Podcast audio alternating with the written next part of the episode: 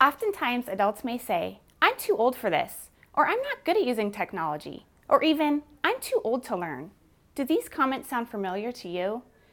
They are common, but don't have to be true. The good news is that even as adults, we can develop a growth mindset.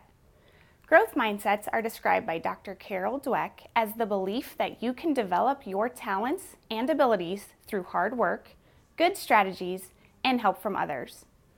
It is about creating a sense of purpose, motivation, and supporting ongoing learning.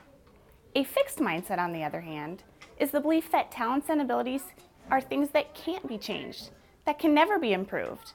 And although we often think of these two extreme ends of mindsets, everyone is a mixture of fixed and growth mindsets, and that mixture continually evolves with experience. As a coach, you can help educators develop this type of learning style because learning at any age has an impact on the brain.